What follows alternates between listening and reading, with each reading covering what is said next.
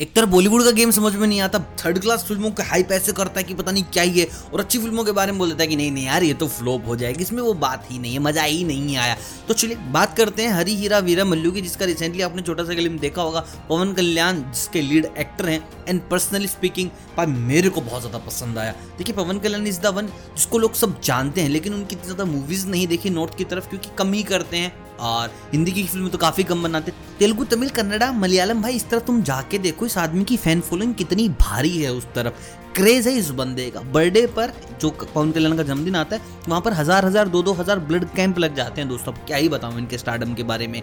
तो यहाँ पर बॉलीवुड के रिएक्शंस अच्छे नहीं आए हरी हीरा, वीरा मल्लू के ऊपर उनका कहना है कि इज़ एज एक्टर जिस तरीके का कैरेक्टर उसकी उम्र थोड़ी कम होनी चाहिए थी। जिस तरीके की मुस्टैच है, जिस तरीके के बाल हैं, वो उस टाइम के फ़ैशन में नहीं है। अभी तक टाइम पीरियड कोई रिवील ही नहीं किया डायरेक्टर ने प्रोड्यूसर ने फ़िल्म मेकर ने कि इस टाइम की मूवी होने वाली हाँ। दिस इज़ श्योर कि थोड़ा पीरियडिक मूवी होने वाली है। आपको गाड़ी बंगले नहीं दिखेंगे इसके अंदर पुराना इंडिया कल्चर दिखाया जाएगा। तो भाई आप कैसे अज्यूम कर सकते हो कि भाई ऐसे बाल नहीं हुआ करते थे, इतने ऐसे कपड़े नहीं पहना करते थे, जो कुर्ता, पजामा, धोती इन्होंने पहन रखी है? भाई इंडिया का कल्चर बहुत अमीर रहा हुआ है मतलब कि अथा अमीर।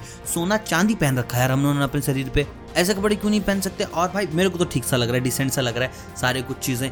And the best part is Hindi में आ रहा है भाई। काफ़ी टाइम हो गया था एंड जिस तरीके का डायरेक्शन हम देखा है छोटी छोटी चीज़ों पर जो काम किया गया है, इस ग्लिम के अंदर भी, भाई अमेजिंग है। बॉलीवुड से काफ़ी सारे एक्टर्स के रिएक्शन आए, अर्जुन कपूर आपके Varun Dhawan and there is Tiger Shroff Aditya Roy Kapur किसी के भी रिएक्शन ठीक नहीं थे, लेकिन मूवी रिलीज़ होने के बाद भाई इनके रिएक्शन भी ठीक हो जाएँगे। इनको समझ में आ जाएगा कि बाप बाप होता है, बेटा बेटा होता है। बाकी अगर आपने देख लिया तो प्लीज़ कमेंट करके मुझे बताइएगा कि आपको कैसा लगा। कितना समझ आया आपको ट्रेलर एंड आप कितने एक्साइटेड हैं। बाकी मिलता हूँ मैं आपसे बहुत जल्दी न्यूज़ नहीं बातों, नई अपडेट्स के साथ। तब तक आप सभी को अलविदा।